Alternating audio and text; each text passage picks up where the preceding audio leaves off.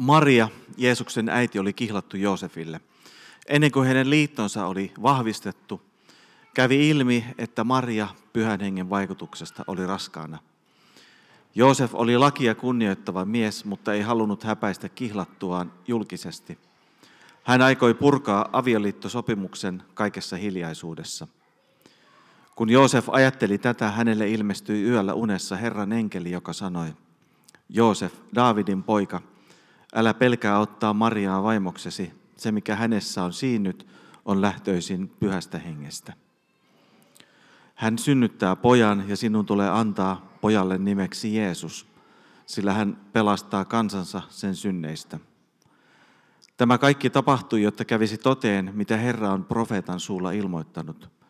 Katso, neitsyt tulee raskaaksi ja synnyttää pojan, ja hänelle annetaan nimeksi Immanuel. Se merkitsee, Jumala on meidän kanssamme. Unesta herättyään Joosef teki niin kuin Herran enkeli oli käskenyt ja otti Marian vaimokseen. Kiitoksia. Timolta sujuu opettajan otteen ja teologian, teologian ylioppilaan otteen. Hän on, hän on kumpaakin, niin tuota, ihan hyvin tämä evankeliumin luku. Jotenkin tämä näytelmä tässä oli hyvä alustus sille, mitä ajattelin tänään tässä saarnassa sanoa. Mua on tämän joulun alusaikana puhutellut oikeastaan eniten se inhimillisyys ja se ihmisyys, mikä niissä ihmisissä oli, jotka olivat osallisia ensimmäisen joulun kertomuksesta Joosefissa, Mariassa, paimenissa, kaikissa niissä ihmisissä, jotka olivat jollakin lailla osallisia siinä, mitä tapahtui ensimmäisenä jouluna. He olivat ihmisiä. Jos ajatellaan koko ihmisyyttä siinä ensimmäisessä joulussa, mehän helposti tiivistetään asiat, kuten tässä näytelmässä tiivistettiin ja laitetaan ne pieneen, pieneen pakettiin ja ajatellaan, että kaikki tapahtui näin ihmeellisesti ja erikoisesti ja kaikki tapahtui jotenkin kauhean nopeasti. Ja, ja tuota, Mutta kuitenkin, jos ajattelette, varsinkin naiset tietää, että raskausaika on yhdeksän kuukautta. Se on pitkä aika odottaa lasta, jonka alkuperä on epävarma. Yhdeksän kuukautta pohtia sitä, mistä tämä lapsi on syntynyt. Mistä tämä lapsi on saanut alkunsa. Kaksi nuorta ihmistä, Joosef ehkä vähän vanhempi, mutta Maria ehkä 14-15-vuotias tyttö. Suoraan kylmään maailmaan ottamaan vastaan sen, mitä on tapahtumassa. Kaikki se Joosefin epäluuloisuus ja kaikki se, mitä hänellä ehkä sydämessä liikkui. Mitä hän tässä tapahtuu. Ja kuten Raamattu meille todistaa, niin tuo pariskunta oli aika köyhä. Ei ollut mitään takeita tulevaisuudesta. Oli ehkä takana rakastumisen huuma. Ja sitten elämä lähtikin kuljettamaan tällä tavalla. Kahta nuorta ihmistä eteenpäin. Sitten tulee tämä suomalaistenkin kauhu tietysti kehiin, eli verottaja. Täytyy lähteä verolle panolle ensimmäistä kertaa maailmanhistoriassa. Koko sen ajan maailma on ihan sekaisin. Kaikki, mitä on ympärillä, on jotenkin epävarmaa, mitä, tämä, mitä tästä seuraa, mitä verotettavaa meillä on ihmisinä, kun ei ole mitään omaisuutta. Lähteä raskaana olevan naisen kanssa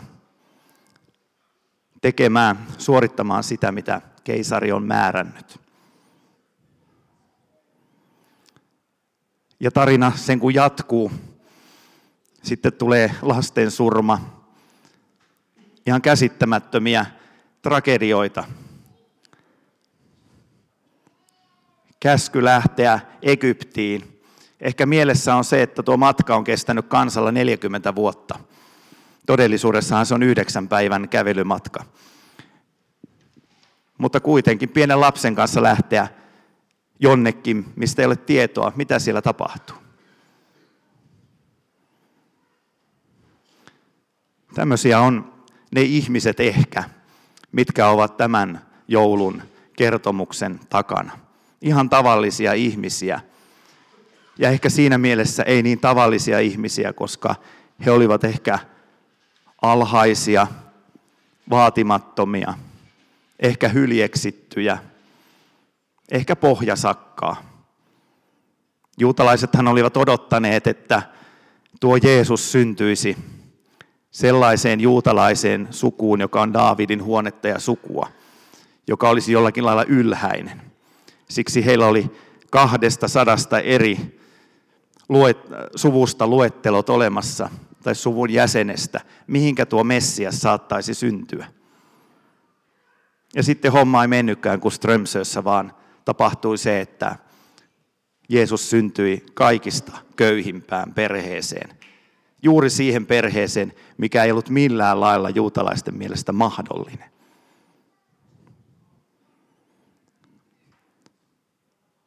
Jotenkin sen kaiken hohdon takana, kaiken sen joulun hohdon takana löytyy tämä ihmisten elämä. Ja sitten käsittämättömällä tavalla siihen ihmisten elämään tulee Jeesus-lapsi, josta enkeli puhuu Marialle, jonka syntymästä on kirjoitettu tuhansia vuosia, josta näkee Joosef unta, niin kuin tässä evankeliumissa kerrotaan. Ja kaiken kukkuraksi, sen kaiken huolen keskellä, mihinkä nyt lähdetään pakoon tämän pienen Jeesuslapsen kanssa, paikalle saapuu idän viisaat, jotka tuovat sen ajan kalleimpia lahjoja. Ja näin takaavat sen elannon, mitä tuo pakomatka kolmeksi vuodeksi tarvitsi. Ja vielä tuodaan paimenet paikalle, jotka olivat kaikista alhaisinta pohjasakkaa, koska he eivät voineet viettää sapattia. He oli juutalaisista ainut kansanosa, paimenet, jotka eivät voineet viettää sapattia. Ja näin hyljeksittyjä ihmisiä. Ja juuri heille tämä kaikki piti ilmoittaa.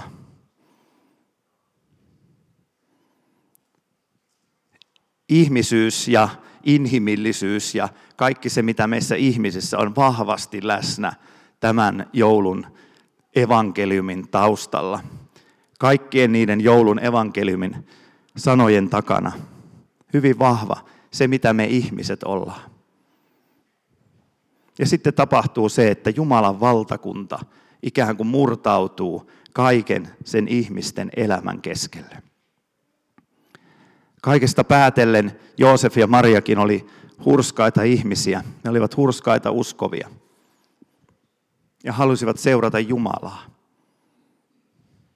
Ja tässä se Jumalan valtakunnan ihme onkin, että se tempaa nämä ihmiset mukaan tähän Jeesuksen juttuun, tähän Jumalan valtakunnan valtavaan kertomukseen ja lähtee kuljettamaan näitä ihmisiä siinä mukana.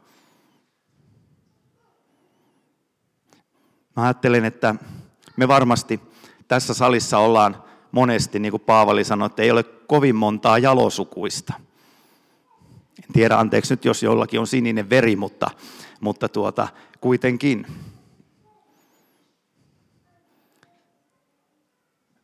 Meillä on monesti se tilanne, että elämä ei ole aina niin kunnossa.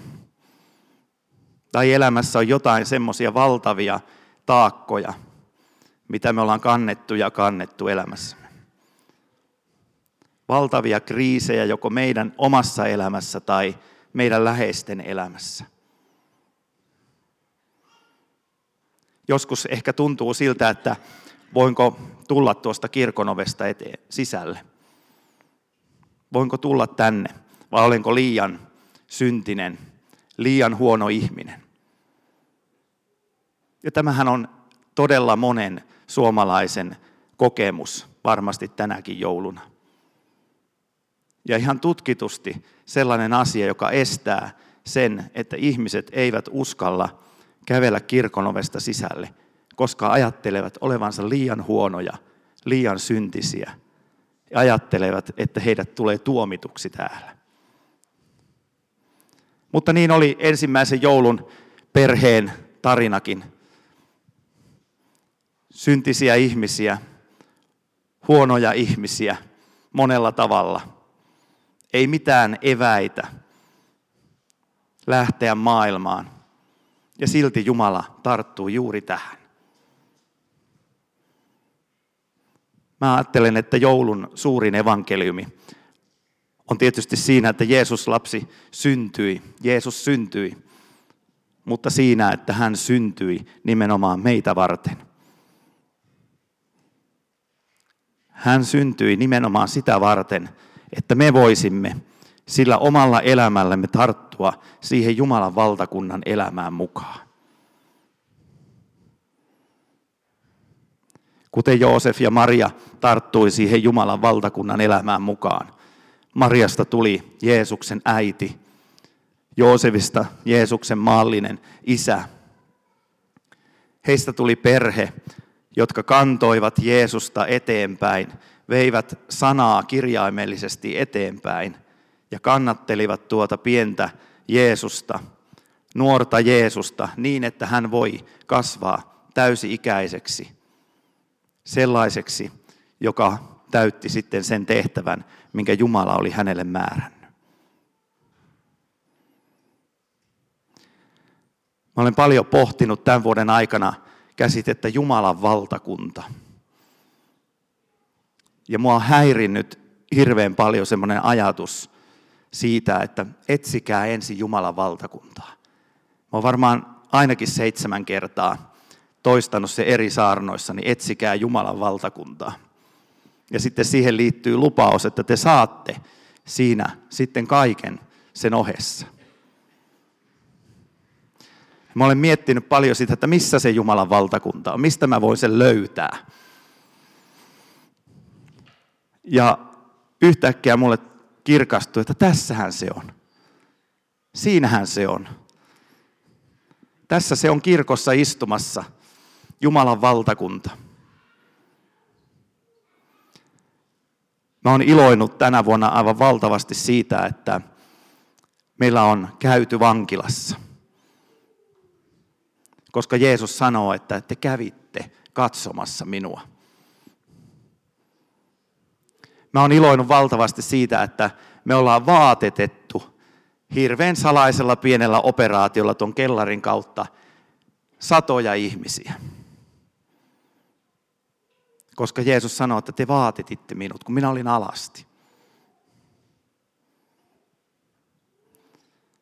Me ollaan koitettu kantaa ruokaa tänne ja äh, levittää ruokaa ja tehdä monella tavalla ruoan eteen töitä. Te ruokitte minut. Ja siinä on Jumalan valtakunta. Siinä on käsittämätön Jumalan valtakunta. Ja loppuviimeksi kaikista suurinta ja tärkeintä, mitä mä toivon, että sä voisit tänä jouluna miettiä, on se, että olenko minä mukana siinä, mitä Jumala on tekemässä. Olenko minä ihminen, joka olen mukana siinä, mitä Jumala on tekemässä? Ja mä toivoisin, että sä voisit käsittää, että kukaan raamatun lehdillä oleva ihminen ei ole yhtään parempi kuin sinä tai yhtään huonompi kuin sinä, vaan sinä olet juuri sellaisena kuin sinä olet, Jumalalle tärkeä ja Jumalalle kelvollinen tarttumaan siihen, mitä Jumala on tekemässä, olemaan osallisena Jumalan valtakunnasta. Ja jos me haluamme elämässämme jotakin onnellisuutta ja ihmeellisyyttä, niin juuri tässä se löytyy. Me olemme osa Jumalan valtakuntaa. Olemme vaeltamassa Jumalan valtakunnan joukoissa, tekemässä Jumalan valtakuntaa todeksi. Juuri niin syntisinä kuin me olemme, niin häpeissämme kuin me olemme, tai niin vajavaisina kuin me olemme, tai niiden kriisiemme kanssa, mitä meidän elämässä tai meidän läheisten elämässä on. Me olemme siinä mukana, koska Jumala tahtoo juuri sitä, Jumala tahtoo juuri sitä, että me tuomme vain sen, mitä meillä on, ei yhtään mitään. Ja Jumala haluaa tehdä siitä ei yhtään mistään jotakin. Hän tahtoo tehdä siitä sen, että syntyy Jumalan valtakunnan lamput palaamaan. Hän tahtoo tehdä siitä sen, että me näemme sen, että yksin Jumalan on kunnia. Ja se on se meidän hieno paikka. Samalla tavalla kuin nämä ensimmäisen joulun ihmiset vaelsivat, samalla tavalla me saamme liittyä siihen ja vaeltaa, tehdä todeksi sitä Jumalan valtakuntaa omalta kohdaltamme. Ja se on jotain aivan valtavaa, että kaikkivaltias Jumala antaa kaikkensa meidän varaan. Antaa tämän kautta syntyä jotakin ihmeellistä. Juuri siitä, että ei ole yhtään mitään. Mä olen tämän vuoden aikana kuullut monesti se, että, että en mä osaa, tai en mä kykene, tai en mä voi tehdä, kun ei, ei mulla ole koulutusta siihen, tai, tai, tai tuota, ei se ole mitenkään mahdollista. Se on Jumalan valtakunnan pätevyys. Sinä et osaa mitään. Sä et pysty tekemään mitään. Mutta olet valmis tarrautumaan siihen, mitä Jumala tekee. Olemaan mukana siinä, mitä Jumala tekee. Ja Jumala antaa kaikkeensa, että siitä syntyy jotain sellaista, mitä kutsutaan Jumalan valtakunnaksi. Jotain niin ihmeellistä, jota ympäriltä voidaan katsoa. Tuossa on Jumala läsnä. Mä oon monesti lainannut raamatun opettajaa, jota en ole koskaan nähnyt, mutta olen hänen kaiken materiaalin lukenut hyvin tiukasti, eli Kerttu Vainikaista. Hänen, hänen koulumetodinsa kolmivuotisessa raamattukoulussaan oli se, että minä en tiedä mitään, minä en tiedä sitäkään, mutta minulla on Herra, joka tietää kaiken. Ja ensimmäisen joulun ihmiset voivat varmasti sanoa, minä en tiedä mitään, minä en tiedä sitäkään, koska niin ihmeellisiä asioita varmasti tapahtuu. Mutta he voivat vain turvautua siihen, että meillä on Herra, joka tietää kaiken, joka pystyy kaikkeen ja voi luoda tästä ei mistään jotakin aivan järisyttävän valtavaa. Mä katson tässä vaiheessa, kun saarnaan, niin tietysti verkoston tätä vuotta taaksepäin. Ja täytyy sanoa, että monta kertaa mä olen hikoillut, monta kertaa mä olen hermoillut, monta kertaa mä olen jännittänyt, te ette ole vaan nähnyt sitä, koska osaan peittää sen aika loistavasti. Ja monta kertaa mä olen ihmetellyt, että mitähän tästä tulee. Ja nyt mä katson tässä neljännen adventin saarnassa sitä, että kaikki ne hikoilut, kaikki ne hermoilut, kaikki ne turhautumiset, kaikki on ollut aivan turhaa. Koska kaikesta siitä, minkä Jumala tarttuu, missä Jumala lähtee kuljettamaan ihmisiä eteenpäin, siitä tulee jotakin.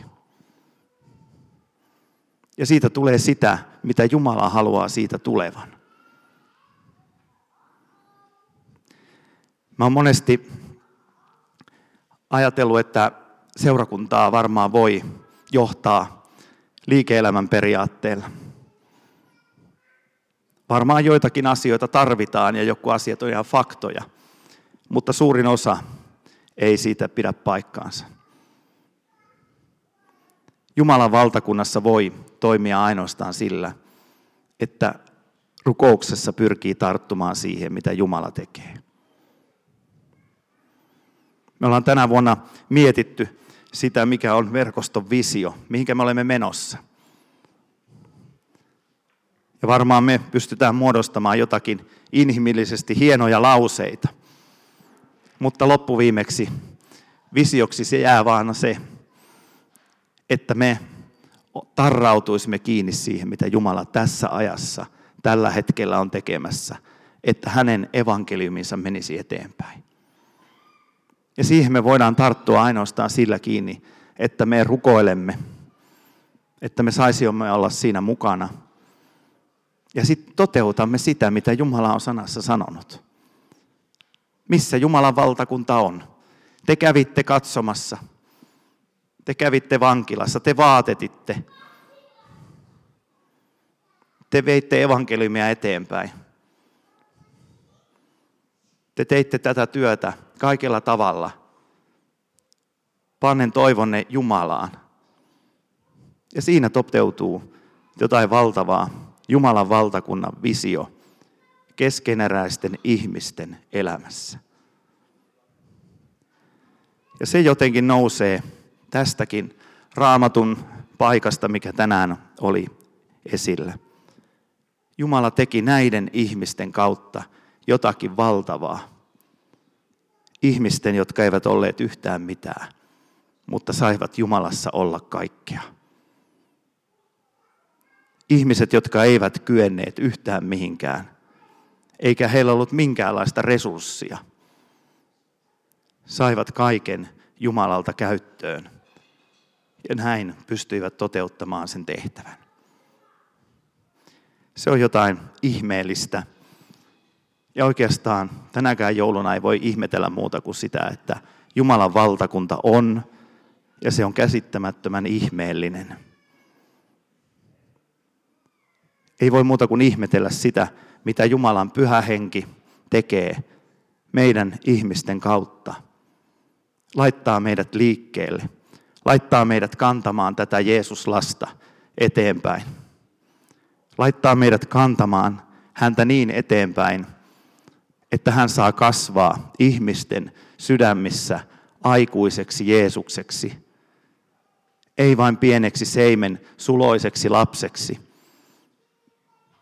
vaan myös siksi aikuiseksi Jeesukseksi, joka ristiin naulitaan, kuoli, haudattiin ja nousi ylös. Ja siinä Jumala käyttää meitä samalla tavalla kuin hän käytti Joosefia ja Mariaa. Hän käytti paimenia. Hän käytti kaikkia niitä ihmisiä. Ei pakosta, vaan vapaaehtoisesti kysyen, haluatteko te tarttua siihen, mitä Jumala haluaa teille tarjota? Haluatteko te sen elämän, mihin Jumala on teidät kutsunut? Se elämä on se, missä me turvaudumme siihen, että Jumala kuljettaa meitä. Ja me saamme olla mukana siinä ihmeellisessä ristisaatossa, mitä Jumala tekee. Amen. Muutama sana verkoston tästä vuodesta vielä. Mä veikkaan, en ihan tarkkaan vielä tiedä, se riippuu hyvin paljon teidän tämän päivän kolehdista, mutta, mutta tuota, tänä, tämä vuosi näyttäisi olevan verkoston historian, jos ei paras, niin toiseksi paras vuosi.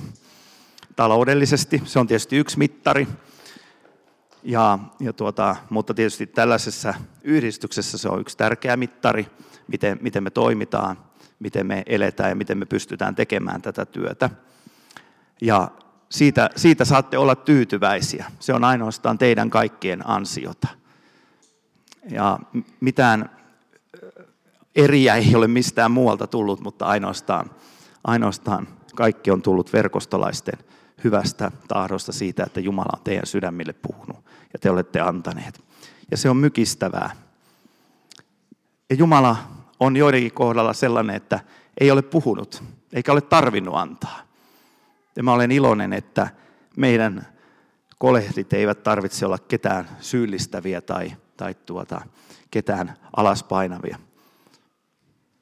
Ja se on Jumalan suurta hyvyyttä. Ja sitä me pyydetään tietysti seuraavallekin vuodella. Toiminnallisesti ollaan, ollaan tehty ihan valtava määrä erilaisia asioita. Se on, se on käsittämätön Teemu Laajasalo piispa sanoi minulle tuossa taanoin, että tuota, ver- verkoston toiminnan kun laittaa, että mä en nyt arvota mitään, mutta useimman helsinkiläisen perusseurakunnan kaavaan, niin täytämme kyllä hyvin kahden paikan.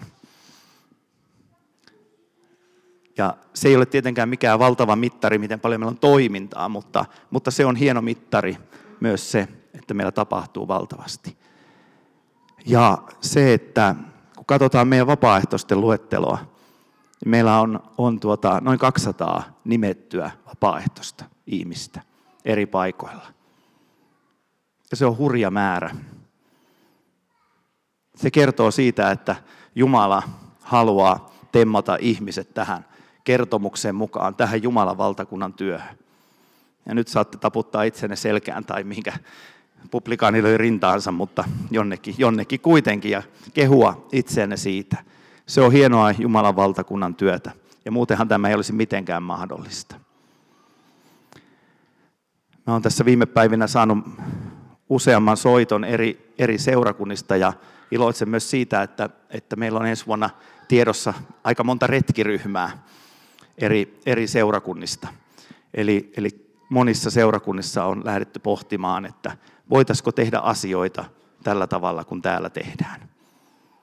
Mä olen sanonut, että varmaan voitte. Tämä ei ole ainut oikea tapa, mutta tämä nyt näyttää tässä toimiva.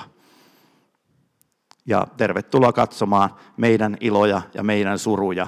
Kaikki kerrotaan avoimesti, missä mennään, mitä tehdään ja miten eletään. Mutta siitä ilotaan eniten, että Jumalan valtakunta menee eteenpäin täällä pimeässä Helsingissä. Ja se on, on hieno asia verkoston kohdalla. Meidän lähetystuki tälle vuodelle, se vähän riippuu nyt miten se lasketaan, mutta se on joka tapauksessa noin 35 000 euroa, mitä me maksetaan tänä vuonna ulos. Ja sitten kun siihen lisätään vähän vielä meidän läpimeneviä eriä, niin päästään sinne 40 000. Ja sitten kun siihen lisätään vaateapu ja kaikki joululapsilaatikot ja muut, niin se on aika, aika hurja määrä, mitä meidän kautta menee, menee läpi rahaa. Se on saman verran kuin kirkon pienimmiltä lähetysjärjestöiltä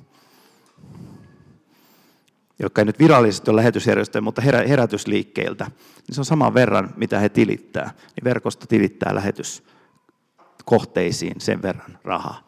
Ja siihen ei tietysti lasketa, lasketa mukaan sitä työtä ja kaikkea muuta, mitä tehdään. Ja se on hienoa Jumalan arvoa. Ja me voitaisiin oikeastaan antaa Jumalalle aplodit ensin.